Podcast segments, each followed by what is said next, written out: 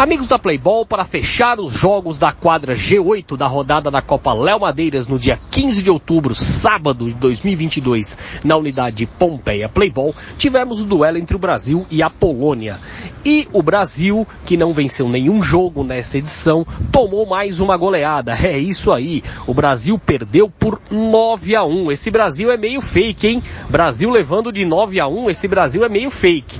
A Polônia fez a festa para cima do Brasil e fez uma festa de maneira merecida, meus amigos. Primeiro, a, diferente do Brasil, que levou reservas, o time da Polônia foi com jogadores contados. Então, eles não tinham reservas.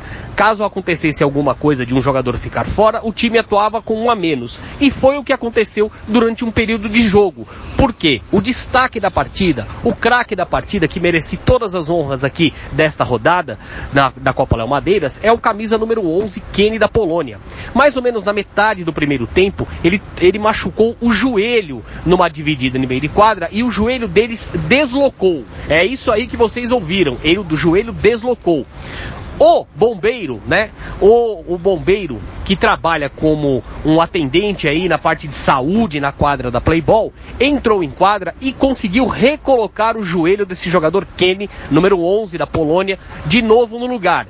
Ele colocou uma joelheira protetiva em cima do joelho e passou a, o resto da primeira etapa de fora da partida. Mas quando ele voltou no segundo tempo, mesmo mancando da perna machucada, ele conseguiu dar três assistências e conseguiu ainda fazer três gols, sendo o último um golaço no ângulo. Então, mesmo com um jogador machucado, um time quase que incompleto, a Polônia passou o carro em cima do Brasil por 9 a 1. Vamos aos gols. O gol do Brasil foi do Lucas, de falta, ao, no primeiro tempo. Agora vamos aos nove gols da Polônia. O primeiro, o primeiro foi do Fábio, o segundo foi do Antônio Carlos, o terceiro foi do Fábio novamente, o quarto foi do Guilherme, o quinto gol foi do Fábio, o sexto gol foi do Antônio Carlos, aí o sétimo, o oitavo e o nono gol foram do Kenny. E esse nono gol foi um chutaço com a perna machucada, aonde ele mandou a bola no ângulo. É isso aí, meus amigos.